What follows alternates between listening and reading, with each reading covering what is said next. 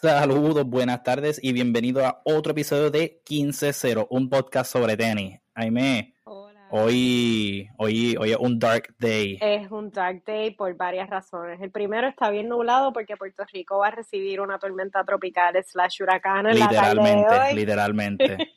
Así que De verdad que sí. Eh, eso fue.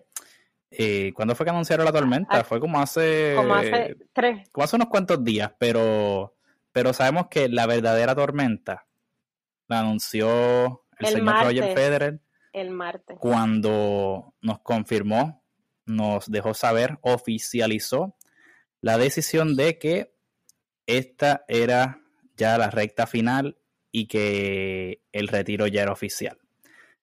Eh, esto fue, ¿verdad? ¿Cuándo fue? El, el martes dijiste, ¿verdad? Exacto. martes fue que lo dijo, el martes o miércoles. Esta semana después de que él lo dijo ha sido como una, un, un haze. No sé ya ni qué día es.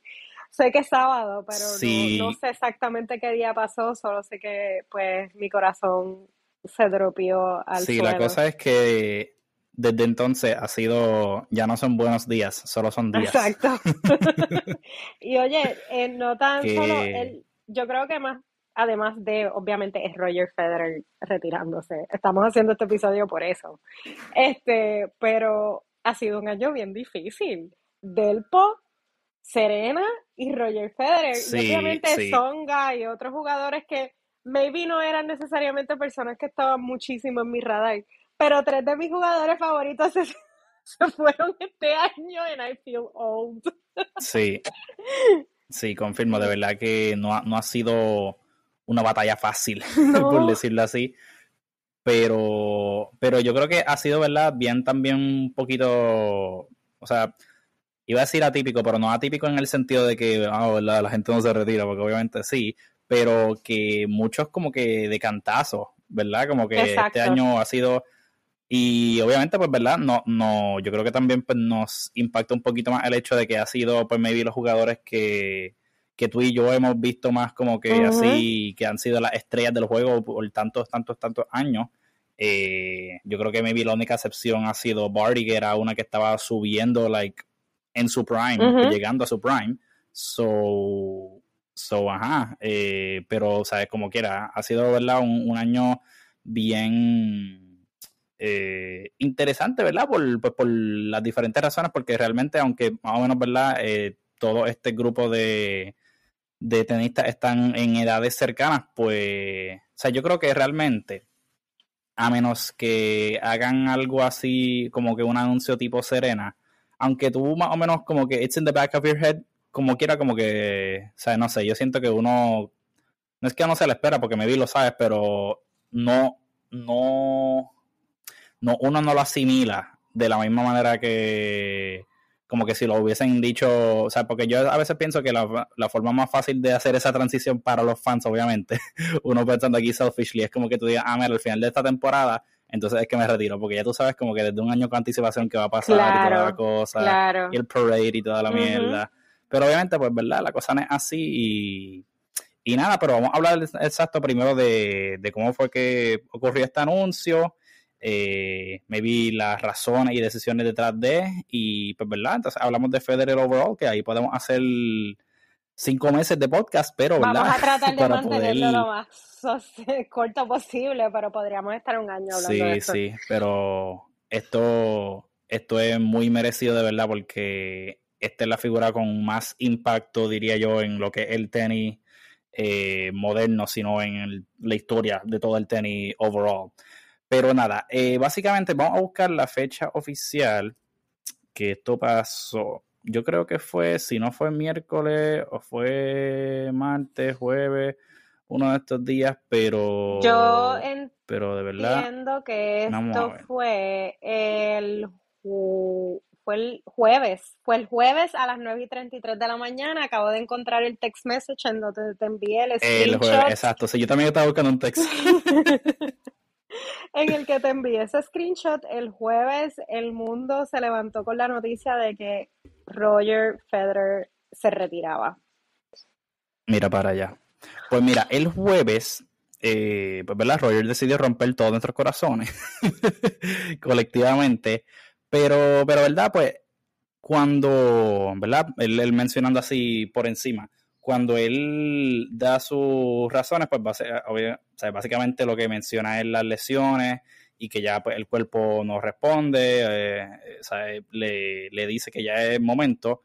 Eh, y sabemos, ¿verdad? Que pues obviamente él estaba en medio de un rehab y cuando, cuando, ¿verdad? Pues decide, decide pues como que, ajá, seguir eh, upping y practicar y toda la cosa porque pues a, través de todo esto él nos seguía dando como que teasers de que, mira, ¿sabes? estamos metiendo el estilo otro. Sí. So parecía que, que todo como que iba, ¿verdad? Más o menos de acuerdo al plan y, el plan era eh, jugar en el Laver Cup, que es eh, esta semana que viene, si no me equivoco. Que va a jugar Laver Cup. Y... Va a jugar Laver Cup. Exacto, eso, eso es lo que parece ser, pero vamos a hablarle un poquito más de detalle en eso adelante. Y luego de eso, pues el primer torneo de vuelta era el, el, de en, en, Basel, si no me equivoco, un torneo indoors.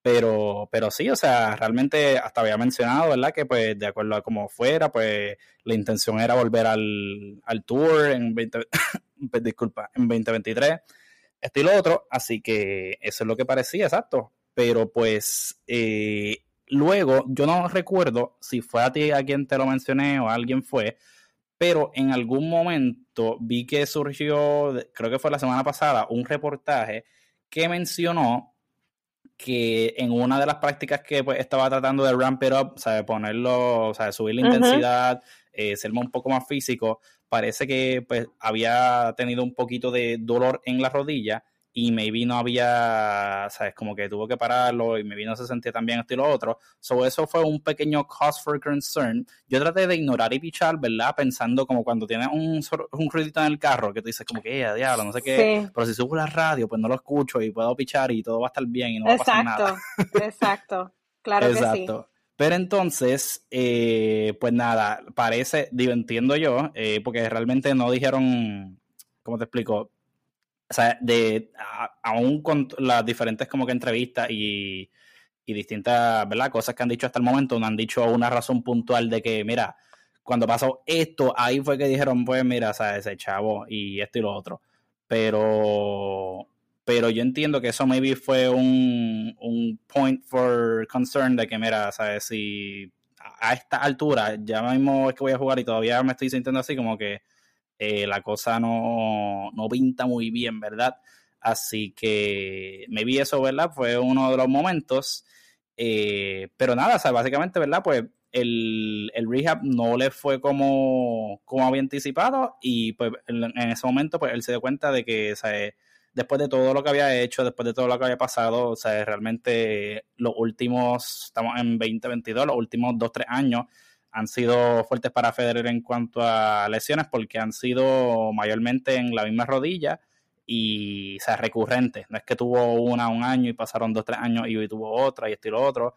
¿Sabes? Desde el. que fue un poco irónico, ¿verdad? Porque desde el 2017, que fue cuando tuvo otra lesión, eh, creo que también fue de la rodilla, pero que fue como un año espectacular para él porque ganó tanto el Australian como Wimbledon como en Shanghai, como en Sunshine Doubles, que se ganó pues el, en Miami, en Indian Wells. Eh, o sea, fue un año espectacular para él, que era como que un renacimiento a los 37. Y luego de eso, pues gana su último major, que fue nuevamente el Australian en 2018. Y, y en nada, entonces ese fue el último, pero luego de eso, pues fue que se acumularon de momento las lesiones, que comenzó las cosas de las rodillas, o estaba un tiempo afuera, volvía, jugaba un, un poquito, y se volvía a darse esto y lo otro. Pero nada, pues a todas estas, pues yo entiendo, ¿verdad? Me dices cuál era tu percepción, pero yo pensaba que, o sea, yo sabía, por ejemplo, como que definitivamente en mi cabeza era, o sea, este va a ser el último comeback, ya sea que dure todo el año o que dure maybe unos cuantos torneos y maybe el último que quiera jugarse a Wimbledon, pero yo sé como que this is pretty much it, ¿verdad? Eh, pero, o sea, ¿verdad? Uno como selfish fanático, pues siempre aspira con que tenga ese, ¿verdad? Esa despedida grandiosa, estilo otro, y que hubiese sido por lo menos en cancha, ¿verdad? Que eso es lo, lo que, pues, ¿verdad? Uno piensa que, o sea, siempre como atleta y más cuando eres un profesional, eh, uno quiere poder live on your own terms, ¿entiendes? No usualmente, pues, ¿verdad? Como pasa con estos casos que, pues, por lesión, esto y lo otro, pues no pudiste irte eh, como quisiste. Yo creo que, pues, el caso de Federer, pues, en cierta parte sí, pero a la misma vez, pues, nosotros ya sabíamos que él desde hace uno o dos años ya venía diciendo, o sea, yo estoy contento con mi carrera, eh, o sea, si yo no gano otro Grand Slam más, yo estoy fine, eh, o sea, no, no es la misma percepción que la de Novak, ¿verdad? que pues él ha dicho muy claro que él quiere estar eh, ahead al final él del día. Quiere ganarse, el, no, él quiere ganarse el Year Grand Slam, o sea... Sí, sí, exacto. Él tiene pero, otro, pero que, y obviamente pues también es otro caso porque... Otros goles. Y también Exacto, es más pero y, otra situación también, ¿verdad? Porque, ¿sabes? Novak es bastante más joven dentro de Big Picture, ¿verdad? Él tiene 34, 35, si no me equivoco. Eso todavía le quedan unos años, pero... Pero nada, o sea, realmente pues eh, eso fue lo que ocurrió y pues aunque uno sabía entonces desde esa perspectiva que, pues que verdad que, perdona, eh, si Roger se retiraba hace un año, por ejemplo, como que he was gonna be okay with it, pues el uno ver que seguía intentando y que realmente él estaba metiendo ganas, pues te hace pensar como que ese mano, pues entonces como que if he's doing it es porque como que lo, lo va a hacer, ¿entiendes? Como que él no es de esta persona, digo, yo entiendo que la gran mayoría de los profesionales, pero especialmente de Big Three no son de estas personas que solamente van a querer jugar por jugar a ver qué pasa. O sea, ellos conocen que si no pueden estar eh, desempeñándose con un, un, alto nivel en el cual ellos conocen qué es lo que se necesita para poder competir at the biggest of stages y poder, ¿verdad? Pues al final del día eso se traduce en ser contenders para los majors, que son los torneos más importantes para ellos en esta etapa de sus carreras, pues, o sea, pues realmente maybe no vale la pena, ¿verdad? Y pues yo entiendo que eso fue lo que ocurrió con Federer y cuando se dio cuenta de eso dijo, mira, pues, ¿sabes? Ya, no hay más nada esta es la que, no, y, que ellos saben perfectamente que es lo que el público está esperando de ellos también. O sea, ellos no van a ver exacto, exacto. a una, a un, o sea, tú tienes que decidir qué es lo que tú quieres, ¿verdad? Cuando tú te encuentras en estas situaciones, que lamentablemente la rodilla es lo que también saca del potro y fue la misma conversación que tuvimos, él va a tratar de hacer un comeback en unos torneos menores para ver si puede subir a, hacer los slams y si no puede, pues probablemente se retire. Entonces, exactly what happened. Y esto es exactamente lo que iba a pasar. Él iba a tratar con unos torneos más pequeños hasta ver si su cuerpo le daba la resistencia para jugar unos torneos mayores porque literalmente este ser humano está viendo en televisión o en vivo o however he decides a Carlito Alcaraz y está viendo a Dani Medvedev y está viendo lo que está subiendo en el Next Gen o ya Gen, ¿verdad? El, Now, Gen, ahora ya es el Now Gen. Y está viendo a todas estas personas y son personas con las que tú vas a tener que competir. Y Tú tienes que mirarte en el espejo bien, de una manera bien sobria y bien realista y decir, yo puedo jugar ese nivel de tenis. Porque la gente está pagando 11 mil pesos en una semifinal, 11 mil dólares en una semifinal, pero si nos están escuchando en otro país y dicen que pesos, eso, que pesos, es que es muy poquito, 11 mil pesos, 11 mil dólares por, una, por un asiento y tú vas a ir a ver a Roger Federer o alguno de estos super estrellas del tenis jugar a cuarto, o sea, como que a cuarto de nivel de lo que normalmente jugarían. Sería, sería para ti divertido ir a ver, o cómo te dejaría a ti como jugador y como espectador, ver a Roger perder contra un Carlito Alcaraz, un 6-3, 6-2, 6-3 por decir algo. ¿Entiendes? So, yo creo que en el tiempo tú tienes que ver qué tu cuerpo te puede dar. La rodilla es aparentemente la lesión más grave, que casi más que el codo que le puede dar un tenista, porque ya he visto dos, dos que, uno bastante joven, porque al potro le faltaba fácil seis años más de carrera, y, de, y Roger lo saca las rodillas. So, porque yo creo que lo hubiese hecho otro tour. Yo creo que lo hubiese hecho un año más si él no hubiese, si él no hubiese tenido esa conversación consigo mismo, con su equipo, con Mirka, con todas las personas que realmente lo quieren y lo apoyan. Definitivo. Hasta con Rafa, porque Rafa sabía previo que él iba a anunciar esto que se iba a lo, lo, descubrimos, lo descubrimos, y fue como como que, my feelings, ay, mi corazón, güey. Sí, exacto, o sea, este, Federer y Rafa se llamaron, tuvieron una conversación y Roger le dijo, pa, esto no da para más, vamos a tener un Fedal más, and that's that.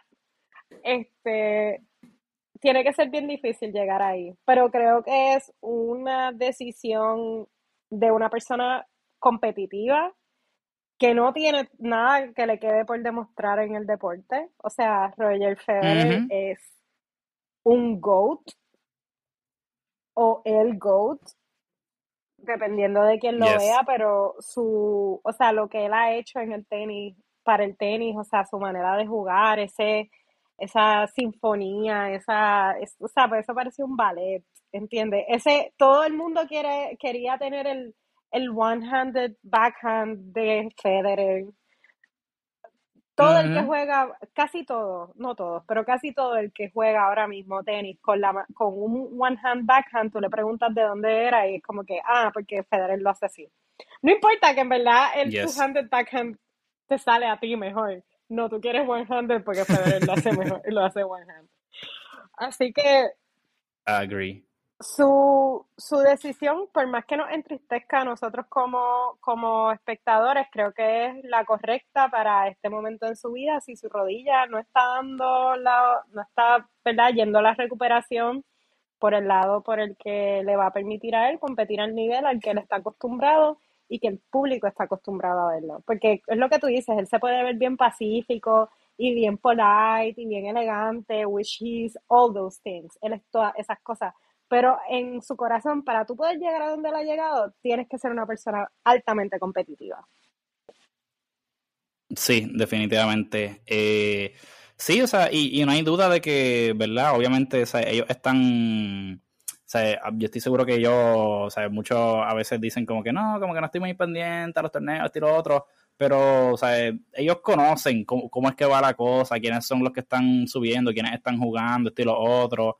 Y aunque vean uno que otro videito, sea, tú conoces cuál es el nivel que se está jugando ahora mismo en el momento, sea, más allá también de tú conocer el tuyo, porque obviamente el tuyo es el primero y con el que más que tienes que preocupar, porque no puedes estar pensando en los demás si no estás como que bien tú. Pero, aún así, sea, tú conoces, ¿verdad?, cuál es la competencia con la cual vas a tener que lidiar para poder eh, bregar allá. Y, y definitivamente, pues, verla, pienso que también era era uno de los factores que estaba tomando en consideración cuando decía, ¿verdad? cuán, ¿Cuánta posibilidad tengo yo de ganar eh, esto, verdad? Y pues definitivamente uno, o sea, viendo, ¿verdad? Ya en, retrospectiva, como, como se dice, eh, una de las cosas que, pues, ¿verdad? Tal vez eh, vimos que no nos daba las mejores señales de cómo iba trending la cosa fue eh, el año pasado cuando había hecho el comeback, que, en verdad que empezó, creo que fue con un torneo de arcilla y después jugó el French Open y después entonces jugó uno o dos más de, de grass hasta jugar en Wimbledon. Pero que, ¿verdad? Pues en, esos torneos que usó como de warm-up, por decirlo así, ¿verdad? Porque recuerdo que, ¿verdad? Que Federer llegó hasta la cuarta ronda en el French Open y ahí tuvo que withdraw porque obviamente, ¿sabes? Realmente eh, él ¿cómo te explico? Esa no era su, prioridad, por decirlo así, era más bien pues otra oportunidad para poder eh, ir calentando para el, torneo principal que es, eh. El de Roger siempre ha sido Wimbledon. Eh, pero que entonces en, ese, en esos stages de warm-up, cuando llegamos a la temporada de grama en Halley, pues en Halley creo que Federer llega creo que a la segunda o tercera ronda y ahí se enfrenta hacia contra Félix Aujera Lassim. Entonces, en ese juego fue algo bien curioso porque aunque pudimos ver que, pues, ¿verdad? Todavía no necesariamente estaba donde tenía que estar eh, a nivel de y maybe físicamente Roger, ¿verdad? Pues fue también como que un poquito medio weird porque fue una victoria medio no quiero decir fácil, pero como que no, no fue muy, muy peleada de parte de, de Federer hacia Félix, ¿verdad? Entonces, eh, cuando, ¿verdad? Eh, a uno de sus entrenadores, a... Estos apellidos son un poquito complicados, ¿verdad? Pero entiendo que se pronuncia Jubicic. Ah, sí. Iván Jubicic. Iván, vamos a decirle Iván. Pues le hicieron una de las entrevistas, ¿verdad? Y preguntándole sobre, ¿verdad? ¿Qué fue lo que pasó? Esto y lo otro pues eh, menciona, nos menciona que definitivamente en el 2021, cuando, cuando perdió con Alasim, él estaba adolorido y estaba como que, ¿sabes? Sin, sin espíritu, por ponerlo de esa manera, como que no, no, no tuvo maybe como que el desempeño que hubiese querido tener going into Wimbledon, o sea, no tenía el ritmo, no tenía el momentum, la consistencia, esto y lo otro. Eh, y menciona que aquí que él dice, o sea, he knew he was going into Wimbledon with no chance to win, and it was a great pain for him. We had hope for a physical miracle, but it didn't come. So, definitivamente, como que eh, se, se, trataba todavía de, del, de, del issue, ¿verdad? Físico como tal. Así que, even en ese pues, último combate que tuvimos que, que estaba allá, eh, antes de la última lesión que entiendo que fue la que ocurrió en, eh, Wimbledon contra Hercas, que fue el último juego que, tuvo, pues, eh, pues, ¿verdad? Parece que, ¿verdad? No, no estuvo del todo ahí 100% cuando tuvo eso, so, o sea, digo, y yo también lo asocio, ¿verdad? Porque yo también veo fútbol americano y obviamente ahí también las lesiones son mucho más comunes porque, sí, porque literalmente tú estás jugando a que te, caigan encima todo el tiempo. estás teniendo... Y, nada, pues ha pasado, ¿verdad? Muchas veces con diferentes jugadores, eh, pero para ah, darle como que este ejemplo específico, pues el caso de Andrew Locke, un quarterback súper. Famoso específicamente en lo que era Indianapolis, que ahí era, o sea, el equipo para el que jugaba.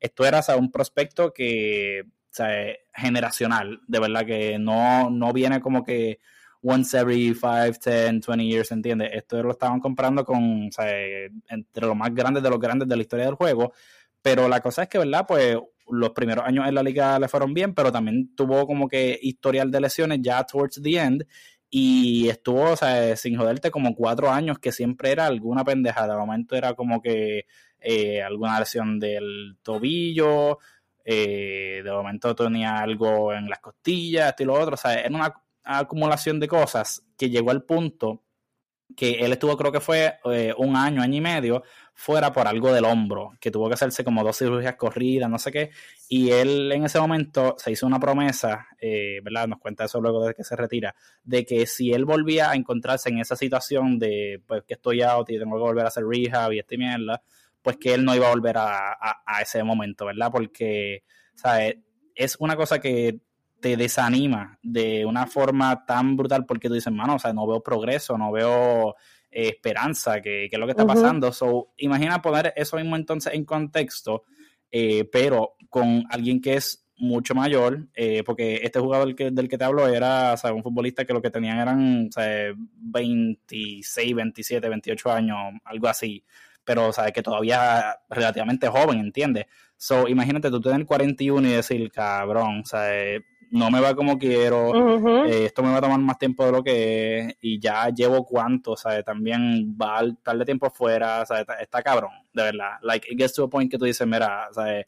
Is it really worth it? ¿Entiendes? Como que, ¿qué actually es lo que me falta a mí para yo tener que sacrificar tanto para poder hacerlo. Como que jugar un par de torneos de nuevo y ya, sea, que de nuevo tú no estás asegurado de que te vaya bien, ¿entiendes? Que, eso fue lo que pues terminó pasando, ¿verdad? Porque pues a lo, a lo, último se dio cuenta de que realmente pues no estaba teniendo el progreso que deseaba para poder eh, pues hacer esto. Y, y nada, pues, ¿sabes? Tanta incertidumbre en verdad, pues yo creo que exacto, eh, realmente a veces cuando se trata de, tu cuerpo físicamente, ¿sabes? no vale la pena porque algo en común que tienen muchos de estos atletas profesionales es que ellos siempre mencionan que al final del día ellos lo que quieren es poder llegar a su familia y jugar con los nenes y poder, eh, ajá, literalmente hacer algo tan básico como jugar, tirar una bola, esto y lo otro, pero que muchas veces pues cuando tienen estas lesiones que a veces lo agravan de por vida, pues es algo que se le hace imposible. O sea, hacer algo un day to day, como que levantarte, estar sin dolor, esto y lo otro,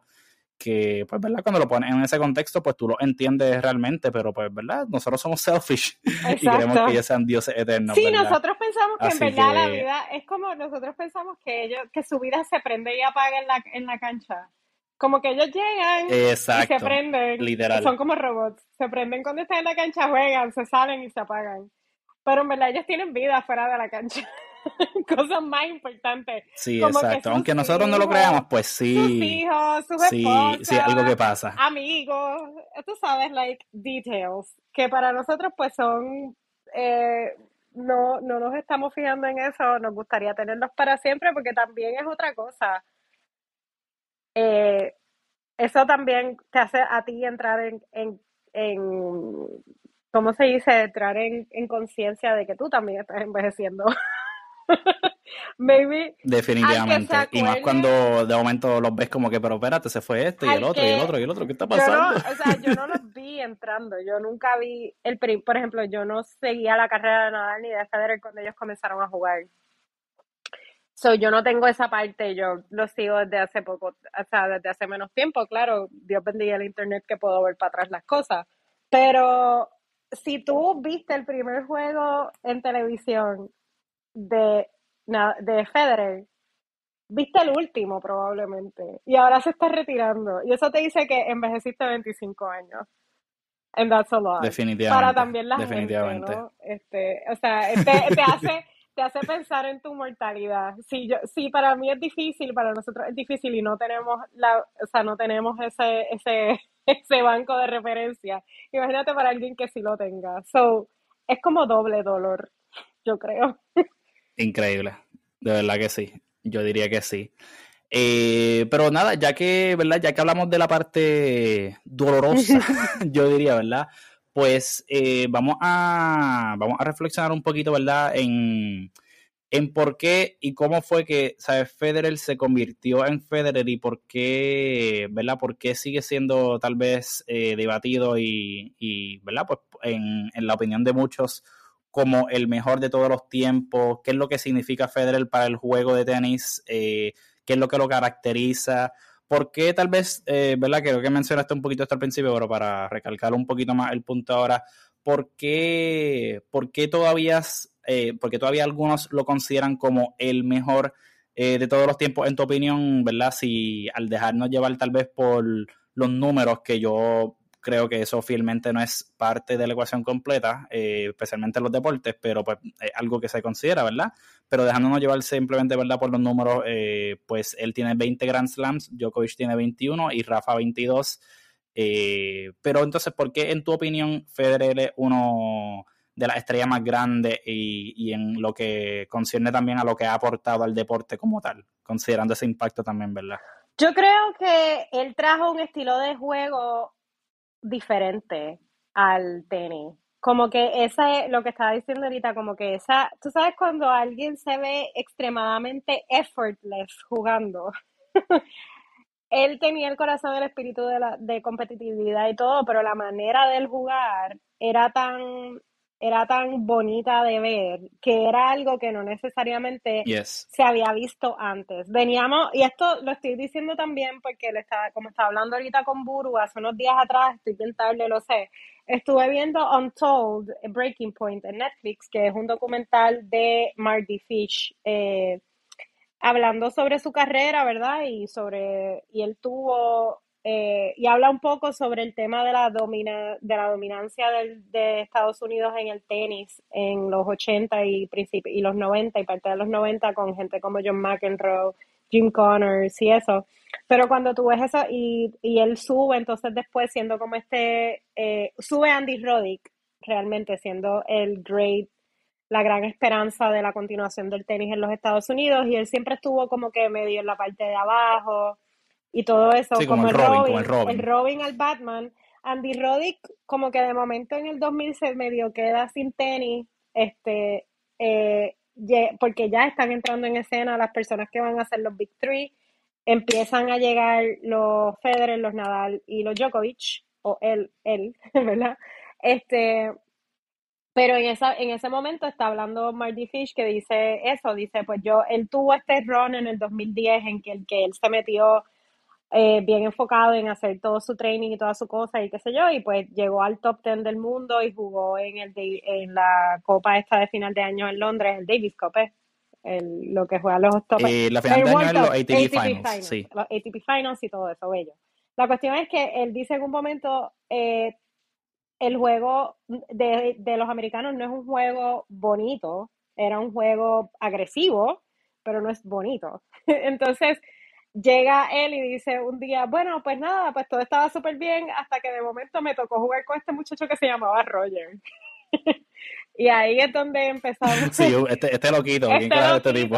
Este loquito que nadie sabía y nadie pensaba que, que, ¿verdad? Comenzando como que tenía ese, ese range.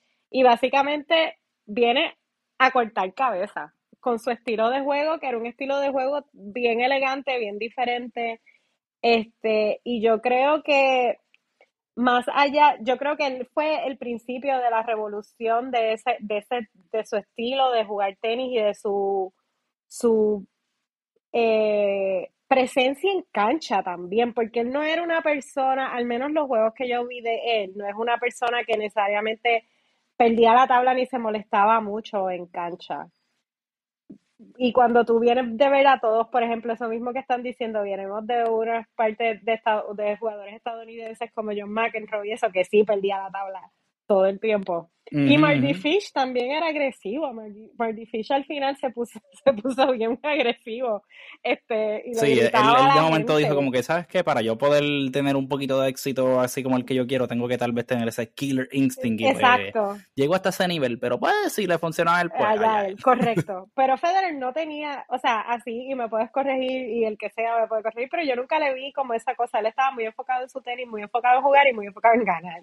Pero él, en él. Sí, porque también, ¿verdad? Federer lo que pasa, yo pienso, ¿verdad? Que él, lo que pasa también con Federer es que él tuvo esos momentos literal cuando estaba empezando, cuando estaba subiendo así de 16, 17, 18, 19, él sí tenía momentos, ¿sabes? Que tiraba raquetes, se encojonaba y toda la cosa, pero él ha mencionado, ¿verdad? Que eso también pues, fue parte de lo que lo ayudó a madurar, eh, o sea, emocionalmente en ese sentido y lo ayudó a, a, poder get over that hump, porque pues sí, sí tuvo como que esa etapa, pero fue eh, como, pues yo diría que pues de chamaquita, ¿entiendes? Porque todavía pues no tenía ese, ese self-control, ese self-awareness de que realmente lo que hacía pues no le estaba ayudando a tener el éxito que tenía.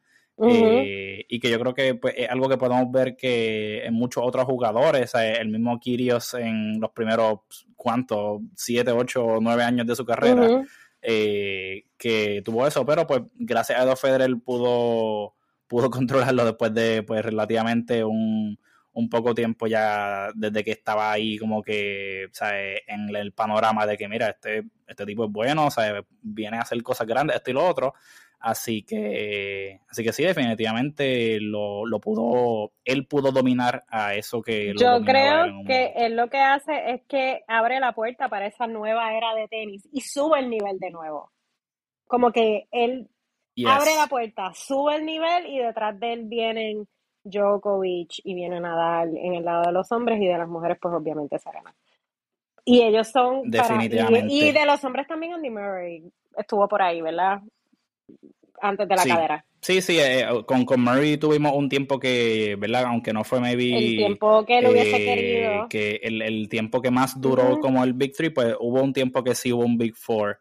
Eh, y también fue excelente. Así que yo pienso definitivamente, ¿verdad? I agree con, todos estos puntos. De la manera que yo lo, lo digo es que él, él tuvo esa mezcla, ¿verdad? Porque o el tenis, si tú lo miras en sus temporadas, en sus periodos históricos, por ponerlo así, ¿verdad? Eh, ¿verdad? Igual que todo deporte, pues evoluciona y no solamente el deporte como tal, sino los jugadores y de la manera que lo juegan cuando comenzó, ¿verdad? En los tiempos de lo que era exacto, un Borg, un McEnroe, eh, estos tenistas famosos de los 60, 70 hasta los 80, pues tuvimos eh, un periodo en el cual, ¿verdad? Se usaba mucho lo que era ese, ese estilo como te digo, que no, se dependía mucho del power play, ¿entiendes? Que era más eh, usar los slices, eh, maniobrar, no depender solamente de, de, winners y ya, ¿verdad? Pero, ¿verdad? Eventualmente, ¿verdad? Cuando ya tal vez, eh, por ejemplo, por dar un ejemplo de un estilo, cuando llegan ya los 90, 2000, que básicamente pues muere lo que es el estilo del serve and volley, que se usaba con mucha, mucha, mucha frecuencia en los 80 y llegando ya a los 90 pues, eh, ¿verdad? Pues entonces, eh, ya entonces ahí comenzamos a ver muchos jugadores como lo que eran, ¿verdad? Yo creo que un Sampras era de los frontrunners de ese estilo como que de power play, aunque él todavía sí tenía como que, ¿verdad? Un poco, un poco no, o sea, obviamente yo digo un poco, ¿verdad? Pero comparando entre grandes y grandes, pues que tenía todavía su, su aspecto de shot making y, ¿verdad? Tener esa cosa que lo distinguía como, como lindo, ¿verdad? Entre comillas. Pero pues ya a este momento pues estamos transicionando a una era nueva de, de, ¿verdad? Pues de darle duro con cojones a la bola. Exacto.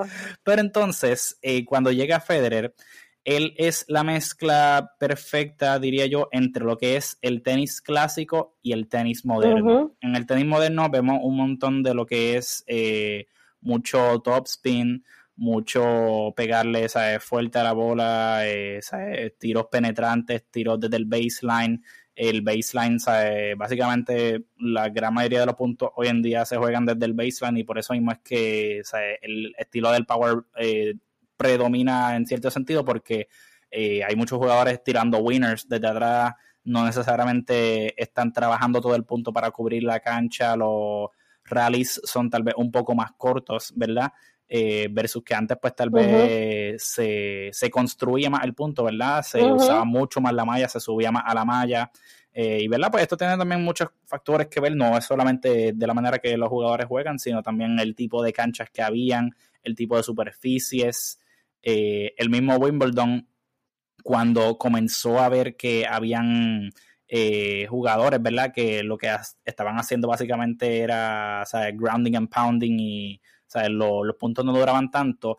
El tipo de grama que se usó en Wimbledon se cambió precisamente porque la, no sé si está no creo que sea la palabra correcta, pero voy a decirlo así, la administración no quería necesariamente, ¿verdad?, que ese tipo de juego definiera eh, cómo se iba a jugar en ese torneo, ¿verdad? Porque sabemos que Wimbledon es un torneo ultra conservador, o sea, eh, ellos eh, son todos sobre tradición y principios y legado, historia, y todo esto. Y pienso que pues también ellos dijeron como que, ¿sabes qué? ¿Sabes? Vamos a hacer la superficie para que aquí realmente no sea, eh, o sea, que no pueda explotar una bola y no haya chance de recuperarla, ¿entiendes? Porque pues ahí hay superficies que son más rápidas, más lentas.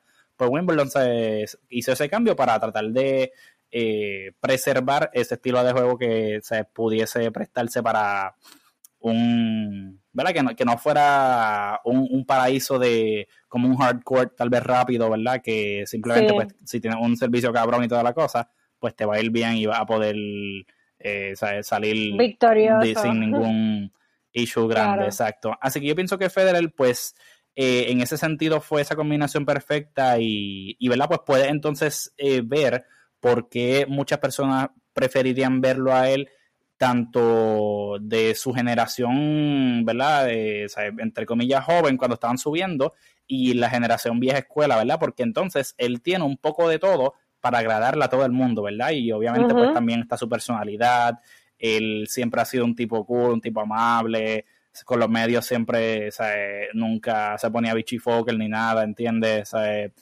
Eh, e, es como, o sea, una dama de verdad, o sea, no, no hay nada que, o sea, él nunca tuvo ningún issue como de controversia así, ¿verdad? Ningún escándalo, estilo otro. So que realmente es el modelo a seguir, o sea, una cosa cabroncísima. Y también una de las, ¿verdad? Le estaba mencionando a Aime también que Patrick McEnroe hizo un episodio de su podcast que se llama Holding Court, eh, que también está súper chévere si lo quieren escuchar es, eh, él habló de Federer en ese momento y también mencionó que hizo ¿verdad? una comparativa entre, ¿verdad? Pues porque en el US Open se retiró Serena y pues ahora se retiró Federer.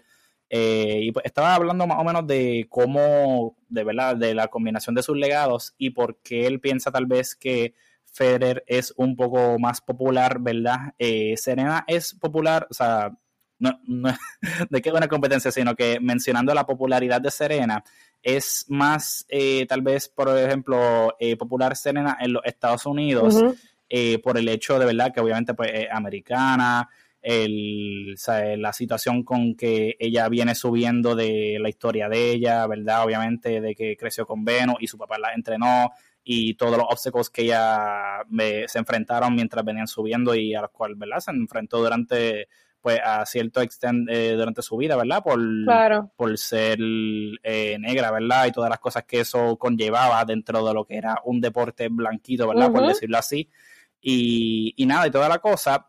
Pero pues Serena, por ejemplo, es más popular en Estados Unidos, pero Federer es más popular a nivel tal vez mundial por el hecho de que eh, hay mucho, mucho, mucho reconocimiento en lo que es eh, Federer dentro de toda la Europa y todos estos diferentes como que continentes y toda la cosa. El tenis también es un deporte bastante global, no me vi tanto, o sea, yo creo que podemos presumir, ¿verdad? Que soccer es el deporte más grande del mundo, así que, o probablemente yo te diría que la estrella así a nivel de deporte son más, reconocidas, yo te diría pues un Messi, ¿verdad?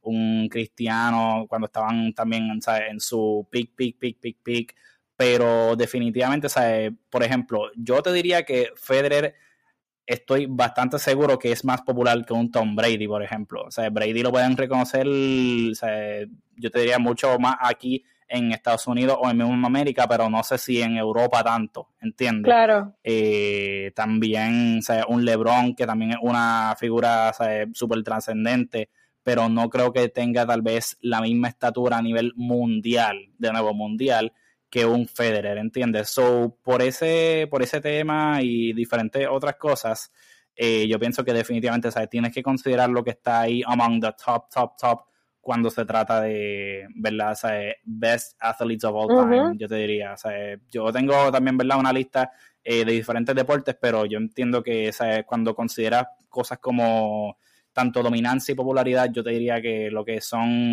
un Michael Jordan, un Tiger, un Federer y pues definitivamente también un Messi Cristiano están. Among, among the top sports stars of all time. Pero cuando haces la combinación entre influencia en el juego, eh, obviamente performance, eso obviamente yo pienso que tiende a ser el, lo primero con que se juzga, porque es lo primero con lo cual un fan casual puede evaluar en sus términos eh, sin conocer, ¿verdad?, de todo lo que es la cultura del deporte, de la cultura fuera, la personalidad de esto y lo otro. Eh, cuando tú combinas todas esas cosas, ¿sabes? Federer lo tuvo todo, realmente. Claro. Y, y, lo que también lo, para mí lo hace más grande es que, ¿verdad? Tuvimos estas tres estrellas, eh, refiriéndome también a Nadal, a Djokovic y a Federer, que compitieron básicamente al mismo tiempo, ¿verdad? Pues Roger el mayor de todos ellos, o estuvo un tiempito ahí solo y luego llegó Nadal y luego Djokovic, pero realmente el hecho de que ellos sean los top 3 con los más Grand Slams llegaron a la marca de 20 y conociendo, ¿verdad? Que ellos se enfrentaron varias veces el uno al otro en esas finales. O tú puedes darte cuenta en ese momento de que ellos, o si tú le sustituyes por lo menos mínimo cuatro o cinco de esos de esas finales que hubiesen sido, o sea, en vez de como que Federer versus Djokovic, Federer contra algún otro, ellos tendrían fácil por lo menos dos, tres, cuatro títulos más, ¿entiendes? So, el hecho de que aún compitiéndose unos contra los otros y se estaban quitando como que, pues obviamente, te, quito uno a ti, me sumo uno a mí, esto y lo otro, y aún así llegaron a los veintipico, eso te hace de pensar a ti como que estos tipos están bien Y que en un momento es una cosa monstruosa. en un momento la gente decía, no, es que nadie puede ganar más títulos que Pete Sampras. Y él tenía 14. Y 14 14 es un big number. O sea, mucha gente se Oye, hello, hello. Mucha gente se Bueno, o sea, eh, cuando fue que hablamos el otro día de que como que con el retiro de Serena quien más tiene de jugadores activos es Venus y tiene seis. Y es como que, mano, entonces seis tú lo haces ver entonces ya como que, diablo, seis qué mierda. Y es como que no, cabrón, seis es uno cuatro. es un montón. Y no, y entonces es como que hay, hay jugadores de tenis que se retiran con cero Grand Slams cero Grand Slams. Exacto, exacto. O uno, o uno o dos. Y eso es bien difícil. De todas formas, ganarse un Grand Slam es bien difícil. Y todo el mundo decía que con 14 Pete Sampras como que nobody ever will get close. Y tenemos a tres hombres y una mujer que le pasaron el rolo a Pete Sampras. ¿Entiendes? Ese es el nivel Definitivo. de, ese, ese mismo que estamos diciendo, ese, ese nuevo nivel que llevaron al tenis, que todavía es el tenis que está hoy en día hasta que venga en algún momento otra supernova que cambie otra vez el juego y lo cambie a otra cosa. Quién sabe qué es lo próximo, ¿no? Yo tuve la oportunidad que le estaba diciendo, que te estaba comentando, yo vi a Federer jugar dos veces, en el 2019 de hecho, y fui la primera vez porque mi amiga, saludos a Ismael si, si escucha el podcast, ella me dijo ese marzo para ir al Miami Open y me dijo tenemos que ir porque tú no sabes cuándo Federer se va a retirar en ese momento, Dios mío, eso, eso sonó tan profundo que lo siento en mi corazón en este momento. Porque en ese, imagínate, en ese momento nosotros ni nos imaginábamos todavía que Serena podía tener cualquier tipo de problema. Serena estaba, ¿verdad? Dentro de todo estaba bien. Nadal, ella es una super fan de Nadal. El día que Nadal se retire, yo voy a tener que ir a consolar a Ismar y, o sea, como que estar con ella todo un día. Pero sus palabras fueron esas es una gran oportunidad de ver a Federer porque no sabemos cuándo Federer se retire. Y yo, oye, es verdad. So terminé yendo y lo vi en el Miami Open y lo vi jugando contra un francés. Te digo ahora el nombre porque lo busqué todo porque se me había olvidado. Yo, yo lo vi jugar contra un señor que era francés y no me acuerdo. Es Gascot. Él es francés. Gascot es francés. Estoy perdida. Déjame, te lo busco ahora mismo. Lo tengo aquí. Gasquet de francés, pero no sé si es. Te digo ahora. Lo vi contra. Ay. No, estoy bien loca y no es francés tampoco. Albot. Albot. Radu, creo que lo he escuchado. Radu Albot. Y fue un juego este corto, ¿verdad? Duró dos sets. No, me duró tres, perdóname. Fue un juego bastante interesante. 6, 6 4, 5, 7, 7, 5 y 3, 6. So, estuvo bueno, estuvo bueno. Estuvo bueno, estuvo bueno. Sí, yo aquí me acordaba, es porque después lo vi en el US Open y ahí sí fue contra, y ahí sí fueron dos sets bien rapidito. Este, pero ahí pude ver y yo, o sea, y tú ver a Federer jugar así como él juega de primera, de primera experiencia, es como, wow, I get it. ¿Entiendes? Otherworldly. otherworldly. Y saber que esto ya era un Federer que tenía, o sea, que tenía problemas con una rodilla cuando él ya estaba jugando ahí, era el 2019, este, so ya él había tenido, eh, había tenido injuries, la palabra en español se me fue, estaba lastimado, se había lastimado anteriormente, y con todo y eso, él gana el, el Miami Open ese año, no el US, pero sí el Miami Open, este, y yo creo que fue uno de los juegos más. Entonces, en el US Open lo vi contra Gofan. Y fue un juego de tres que se fue facilito a tres sets, 6-2, 6-2, 6-0. Federer llevó a la escuelita a Gofan. Pero eh, era, era esa, esa cosa de tú decir, wow, yo estoy viendo literalmente la historia. Yo estoy viendo una persona histórica jugar y esto yo no sé si yo lo pueda volver a hacer, but I saw him. Y verlo en vivo, esa, esa forma del jugar era espectacular. O sea, el tenis ha evolucionado y va a seguir evolucionando y va a tener muchos otros jugadores que juegan brutal, pero ese, ese estilo, ¿verdad? Con su retiro, pues uno perdemos mucho como, como fans de poder ver a una persona moverse y hacer las cosas que la siguen en cancha yo pienso que, ¿verdad? Pues, obviamente, además de todo nuestro drama Queen King y show y toda la cosa, eh, obviamente, El, el, tenis como tal, el, ¿verdad? los competidores pierden tal vez esa experiencia de poder enfrentarlo y nosotros poder ver esos diferentes matches, pero algo que sí pues me dio comfort dentro de todo era que él mencionó como que, ¿sabes? que no se va a desaparecer tal vez como como un Sampras, ¿verdad? Que pues él ser rara es la vez que lo vemos ahora, hoy en día. No nos va a dejar. Alguna actividad relacionada así, muy no grande. Nos va a dejar abandonados, él y Serena, no nos van a Exacto, dejar que me dije, he's gonna play alguna exhibition en el futuro, unos cuantos, esto y lo otro. Oye, ahora mismo estaba leyendo, y no sé si es verdad, pero lo he visto en un par de sites, so me imagino que sí. Pero que en el Real Madrid, con la renovación que están haciendo del estadio y toda la cosa, quieren hacer una exhibition de Nadal y Federer y ¿sabes? como que esperando que eso rompa récords de la gente que vaya a ver y toda la cosa y yo yo creo que lo consideraría altamente eh, yo también mira el estadio Santiago Bernabéu coge un montón de gente y eso yo estoy segura que se iría sold out mientras tanto pues podemos ver el último episodio por ahora de Fedal en el próximo Labor Cup que siempre es divertido porque tiene, es una, es una competencia que tiene mucha menos presión, o sea, no es, es como, es como tenis y a para todas estas- divertirse.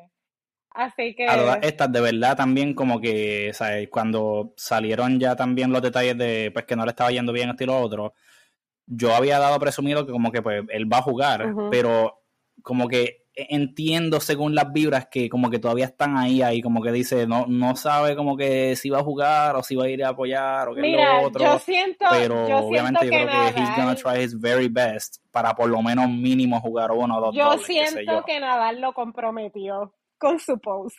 Ahora lo tiene que Nadal, hacer. Nadal estaba ahí cuidando a la esposa y le dijo, baby, perdóname, pero hay, hay asuntos que Hay atender. asuntos que atender. Vuelvo ahorita. Fedal, Fedal tiene que pasar. Yo creo Qué que fuerte, él lo puso todo en el ring, en la malla, y ahora todos entendemos que Nadal va- que Federer va a jugar ese, ese Labor Cup, aunque sea un juego.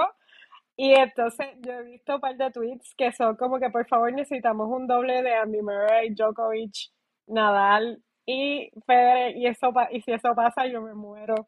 Yo me muero. Sí, no, de verdad que, Me tienen que ir a como recoger. dice Enrique Iglesias, casi una experiencia religiosa. O sea, fangirling full si eso pasa. Simplemente por ver estos Big Four jugar. Like, o sea, ¿cuánto tenis hay ahí? Yo creo que es justo y necesario, definitivamente. Me muero, me muero. O sea, sería fabuloso. Así que yo espero que eso pase. Pero mira, ya que ya que mencionas a Nadal y a Djokovic, ¿verdad? Creo que con, con esto podemos ir tal vez Claro. cerrando, pero pienso que es un tema importante. Eh, ¿Verdad? Obviamente, ¿sabes? no podemos hablar de Federer sin hablar de Nadal y sin hablar de Djokovic. Claro. Entonces, eh, habiendo dicho eso, ¿cómo tú crees que, que esto también es otra de las cosas que, que habló Patrick en el podcast que escuché que me pareció también bien interesante? ¿Cómo tú crees que esto afecta entonces lo que es eh, lo que queda de, de las carreras de, de Nadal y Djokovic? Eh, ¿sabes? Si es que piensas que esto lo afecta de alguna manera at all, si piensas que en verdad ellos van a seguir normal como si nada, o que es la que... Bueno, Eh, ¿cómo, ¿Cómo es que tú lo ves para yo entonces decirte más o menos cuál es, como, como yo lo veo? pues mira, eh, honestamente yo llevo los últimos dos años jugando sin Federer en ningún lado. Y Ujú, That's true, that's Creo true. que le abre, lo que ha hecho es abrirle la puerta a Djokovic, a que, porque Nadal obviamente ha estado lastimado en muchas otras cosas, o sea, también se ha lastimado un par de veces, lo que lo ha sacado, ¿verdad?, de ciertas competencias temprano, no ha participado, chicha. Este, so, lo que ha hecho es básicamente más que nada abrirle la puerta a Djokovic para que Djokovic recoja más premios. Yo pienso, la ausencia de él en los últimos dos años. Este, me gustaría pensar que ahora hay más masa para repartir. O sea, que la salida de Federer oficial, pues obviamente, pues crea como medio un vacuum que nadie va a llenar. Yo no creo que ahora mismo haya nadie que vaya a llenar ese vacuum. Pero sí, pues puede ser que, que le dé más oportunidad a otros jugadores más jóvenes o a otros, a otros, ¿verdad? Otras personas a que ganen más premios. Dicho esto, para mí lo que hace es que Nadal y Djokovic está- siguen estando en otra liga por allá jugando solo. Y después tiene, Imagina. exacto, y ahora Djokovic y Nadal se juegan entre ellos y de vez en cuando hay cosas maravillosas así que pasan y cosas raras que pasan como que a Djokovic no lo dejen entrar a un país y no pueda participar en el torneo del Grand Slam y que a Nadal le dé una hernia en, la, en el abdomen y pues otras personas pueden ganar. Pero yo no siento que vaya a haber yo no siento que haya tantísima diferencia porque en los últimos dos años ya hemos visto lo que va a pasar, lo que iba a pasar. Como que Djokovic va a recoger más premios porque es el más joven de los tres y si no fuera por su, ¿verdad? Eh, cre- sus beliefs tan fuertes sobre el tema de la vacuna, probablemente él hubiese sacado un premio más este año, al, mini- al menos uno. Este, Yes. y pues eso, eso es lo que yo creo. O sea, no, no sé, Ok, no sé. ok. Pues fíjate, bien, me, me gustan, me gustan esos puntos, eh, ¿verdad? Porque cuan- al, ¿cómo te explico? Al mencionar de que, pues, ¿verdad? O sea, eh, si lo comparamos con el tiempo que en el que lleva afuera, que pues, básicamente han sido, ¿verdad? eh, prácticamente dos años, porque dentro de los, creo que fue 2019 el último año que jugó full, que llegó hasta la final en Wimbledon, ¿verdad? Y después ahí, eh, después de eso es que comenzó la otra lesión, estilo otro. Pero nada, básicamente yo pienso que, eh, ok, ¿cómo te explico? Vamos a hablar para, para, para poder atarlo todo. Como que el, dentro de los últimos años, eh, luego de que, o sea, yo, obviamente no tengo un, un, range exacto, pero desde que el, desde el momento en el cual Federer y Nadal comenzaron como que ese tipo como que de bromance, esto y lo otro, de que son como que más panitas y toda la cosa, que obviamente son each other's biggest rivals y toda la cosa. Eh, pero que, ¿verdad? Pues vimos como que ellos estaban como que, o teniendo más... O sea, no sé, mi fue, siempre fue así, pero mi percepción era que estaban teniendo como que esa relación más buena de que, o mira, como que sabemos que estamos llegando a lo último, o vamos a vacilar, vamos a disfrutar, esto y lo otro.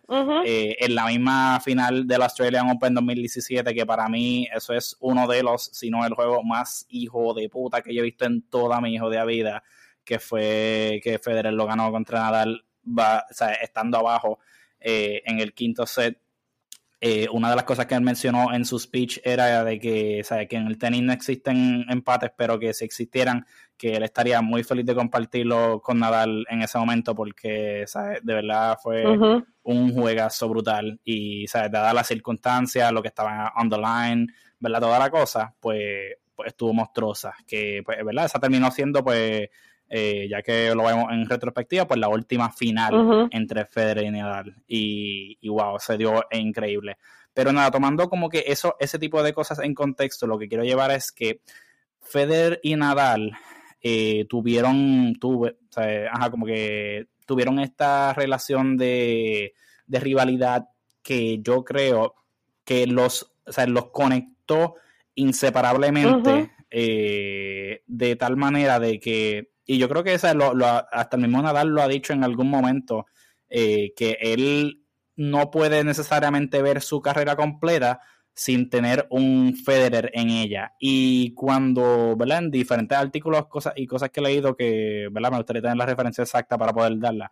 Pero cuando mencionan, ¿verdad? La, ¿verdad? Lo que es la dinámica entre los Big Three y cómo es que el uno al otro se empujaron, que uno mejoró a este porque este le ganó a este y el otro al otro y a toda la cosa, ¿verdad? Que era como con un never ending cycle. Pues dentro de eso, eh, pues cuando Federer está dominando el mundo de tenis, antes de que llegue Nadal, él está, ¿sabes? No, no quiero decir como que, que no hay competencia alguna, pero realmente, ¿sabes? No hay como que alguien que tú dices como que mira, este es el tipo que lo está retando, ¿entiendes? Hay como que obviamente, o sea, no es que inmortal el cabrón, o sea, perdía así. Pero, pero no había nadie que tú dijeras como que, oye, hay que velar como que a este porque esto sí va a ser un juegazo brutal, ¿entiendes? Es más bien como que pues, o sea, me vi alguno que tenga un break que otro, pero realmente el favorito era Federer, ¿entiendes? Y cuando llegan a dar al picture, a eso de, o sea, me, explico como que a la rivalidad de eh, de, ellos dos, ¿verdad? Que empieza ya a tener un poquito más de seriedad a eso del 2004, 5, 6, por ahí, 7. Cuando, cuando vemos que se está transformando esto y que entonces Nadal como que logra así como un poquito get over the hump, que yo entiendo que eso fue ya en la final de Wimbledon 2008, que también muchos catalogan como el mejor juego de todos los tiempos. Eh, eso yo pienso que lo, o sea, él, ¿cómo te explico? Él, si no llega a Nadal a la vida de Federer, tal vez es posible de que no hubiésemos visto los accomplishments de Federer en, en, en este pedestal tan brutal también porque es considerando, o sea, no solamente los números que tú tienes, sino como que la competencia con quien tú lo estás ganando porque uno de los argumentos, ¿verdad? También que, por ejemplo, Margaret Court que menciona que tiene en contra Serena es como que, ah, yo gané más que ella y esto y lo otro y toda la cosa, pero obviamente, ¿sabes? Las personas con las que jugaba Margaret Court antes en los 50, 60, esto y lo no otro, era lo mismo. no era el mismo calidad de jugador que los, contra los que jugó Serena, esto y lo otro. So, lo que yo pienso es que, o sea, a lo que quiero llegar con todo esto es que yo pienso que ya estando ya en esta etapa también final de que, o sea, yo, yo pienso, esto soy yo, obviamente, no sé, pero eh, pienso que Nadal maybe va a querer jugar un año más y chequeamos. Y yo pienso que el hecho de saber ya que pues Federer oficialmente no va a volver al circuito, más que, más que a nivel de resultados en cancha, yo pienso que tal vez a nivel emocional, no sé la palabra, pero pues a, ese nivel como que ese nivel de drive, de seguir, de competir y toda la cosa, maybe le va a quitar un poquito como que, mano, o sea, literalmente este era mi rival más grande, obviamente también sabemos, o sea, si es por el número de veces que se han enfrentado, Djokovic y Nadal se han enfrentado más veces, ¿verdad? Y, y también una rivalidad brutal, brutal, brutal. Pero para mí es más icónica esa de Federer Nadal. y yo pienso que también él tiene esa relación con Federer un poquito más profunda y lo hace verla trascender un poquito más lo que es simplemente pues los resultados en cancha y ya. So, yo pienso que eso maybe también pues lo afecta a él en, a nivel de que pues por ejemplo, por que de momento vea que empieza este año que viene y no las cosas me no van como la cosa, pues yo pienso que tal vez diría como que, ¿sabes qué? Pues mira, chequeamos también, ¿me entiendes? Como que no, no lo veo tampoco a él necesariamente viendo a ver como que quién puede más entre Djokovic y yo. Yo creo que esa batalla la tiene Djokovic más bien como que él, porque otra de las cosas que mencionó Patrick en su podcast es que eh, de la manera que Federer y Nadal se tenían el uno al otro, aunque Djokovic luego llegó y le hizo competencia a ellos, al él ser un poquito también como que el más joven y él también dejar claro de que él aspira a tener la cantidad más de Grand Slams, como que en esta generación, en estos momentos que estamos viendo de que el Next Gen de hace dos, tres años, pues ya ahora sí como que está llegando a lo que estábamos esperando que llegaran hace un tiempo pues él yo creo que el más que está como que puesto para como que dame a estos chorros chamaquitos que me los voy a echar encima para que tú veas lo que les voy a enseñar. So, yo pienso que esa es la actitud de Djokovic y no necesariamente pues eh, it concerns him en ese caso, como tú dijiste, pero creo que a Nadal le afecta un poquito más en ese sentido. So, yo pienso, por ejemplo, que es probable tal vez que veamos que Nadal eh, también, ¿verdad? Pues está, se retire maybe el año que viene. Si, si, ¿verdad? Pues son muchas circunstancias, pero pienso que a causa del retiro de Federer, Nadal dice, pues, maybe como que ya también va tocándome a mí.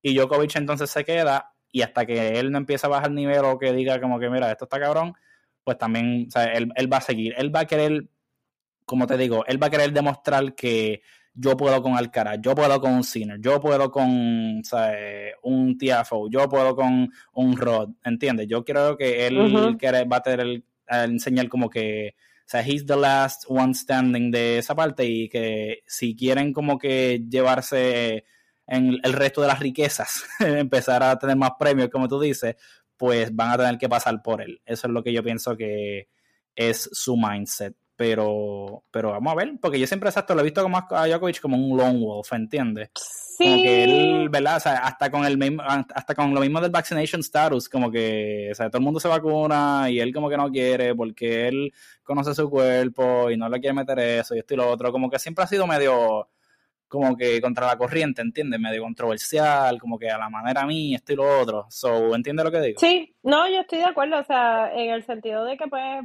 Djokovic vive en su planeta, lo que digo es el nivel de juego de esos tres va a quedar este Nadal haciéndolo de él por el tiempo que él piense que su cuerpo lo puede aguantar, porque tampoco Nadal es una persona que diga como que sí, me voy a quitar, o sea, that's not, that's not him. Y Djokovic en la de él, que se va a echar a todos los chamacos encima totalmente, le quedan como 10 años todavía. Así que va a seguir siendo interesante. Lo que yo creo es que, pues nada, just close out una era, porque eso es lo que pasa, lo que va a pasar. O sea, no importa que él decida quedarse, que Nadal desea quedarse cinco años más, dos años más, uno más, este, lo que hace es que cierra un capítulo súper interesante en el tema del tenis, en el que estas dos personas eran más que competidores amigos, le dieron mucho, mucho, mucho al deporte en términos de entretenimiento, de toda ese, de ese excitement, pero it was fun, Esa, era divertido, no era una cosa que tú sintieras que los dos iban a arrancar el pelo cuando salieran de la cancha. Así que eh, es una pena, ¿verdad? Pero it is what it is. Y, y en términos de, de, mm, de la nueva generación, pues vamos a ver qué hacen con Djokovic. Eh, en verdad va a estar interesante. Creo que todo el mundo este, está buscando también enfrentarse a él. No han tenido mucho el chance este año por todas las razones de su, de su Lone Wolf Beliefs. Así que vamos a ver qué pasa. Eso es lo que yo diría. Sí, definitivamente. Oye, y me pareció bien medio irónico, ¿verdad? Que el otro día, creo que fue hace como cuatro días, después de que Alcaraz ganara la final, una de las preguntas fue como que, ah, como que, ¿cuál es uno de tus sueños, verdad? Eh, obviamente, dando follow-up, como que, pues, ganaste tu primer Grand Slam, ¿qué otras aspiraciones tienes? Esto y lo otro. Y una de las cosas era como que, ah, me gustaría jugar con un Federer. y como los dos días viene y se retira. Pues dijo, imagínate, Federer dijo, deja eso, muchacho, nope sí, fue como que, wow, esto como que no, no, era lo que era, así que fue, qué, qué dolor, qué dolor, de verdad que sí. Exacto. Pero nada, yo creo que yo creo que definitivamente hemos cubierto y hemos ya llorado internamente así bastante de lo que íbamos a, a mencionar aquí, ¿verdad? De lo que, ¿verdad? De nuestros sentimientos con lo que fue Federer. Pero, pero nada, algún otro punto, algún otro, alguna otra cosita que quieras añadir eh, antes de antes de culminar mm, este segmento. No, no, no, yo creo que hemos cubierto todo. Este, nada, nos veremos pronto en el. Ya Carlitos perdió el primer juego del Davis Cup que no estoy sorprendida. Lo vi, lo vi. Oye, pero en verdad, en verdad, coño, ya, ya era, ya era como que hora, ya, está overdue. Ya, ya, tiene que descansar, está, está, está demasiado. Ya, está bien que perdiera. De verdad que si, si ganaba, ya yo iba a acusarlo de que se estaban pepando, que se estaba metiendo algo, porque no, no venga a joderme, ¿sabes? Que ya de momento, eh, fucking Terminator, cabrón. Sí, no, no, no, pero estuvo bien, así que nada, estaremos pendientes a lo que pase y estaremos aquí esperando, contando por minutos a que Federer confirme que va a estar en el Labor Cup y que va, ese juego se va a dar.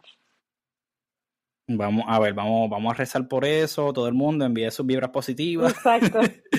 y vamos por eso. Y nada, pues para terminar, vamos a, yo quiero terminar con una, un quote diferente el día de hoy para conmemorar, ¿verdad? Este, este episodio de despedida a Federer y, ¿verdad? Quiero usar una de las frases que usa el gran Luis Álvarez, Alfredo Álvarez, uno de los eh, reporteros, ¿verdad? Que más yo sigo primero en redes y que, que, admiro, ¿verdad? Su, su, ¿verdad? su forma de ver las cosas en el mundo del tenis y, y dice de esta manera, no hay nadie, pero nadie más grande que Roger Federer. Ahí está. Let that sink in.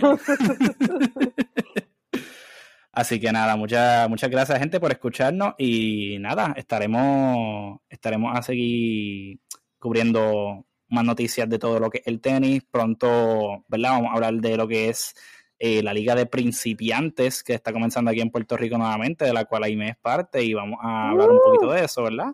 Así que estén pendientes que todavía tenemos mucho de lo que hablar pronto. Exacto. Así que nada, nos vemos. Gente. Muchas gracias. Bye.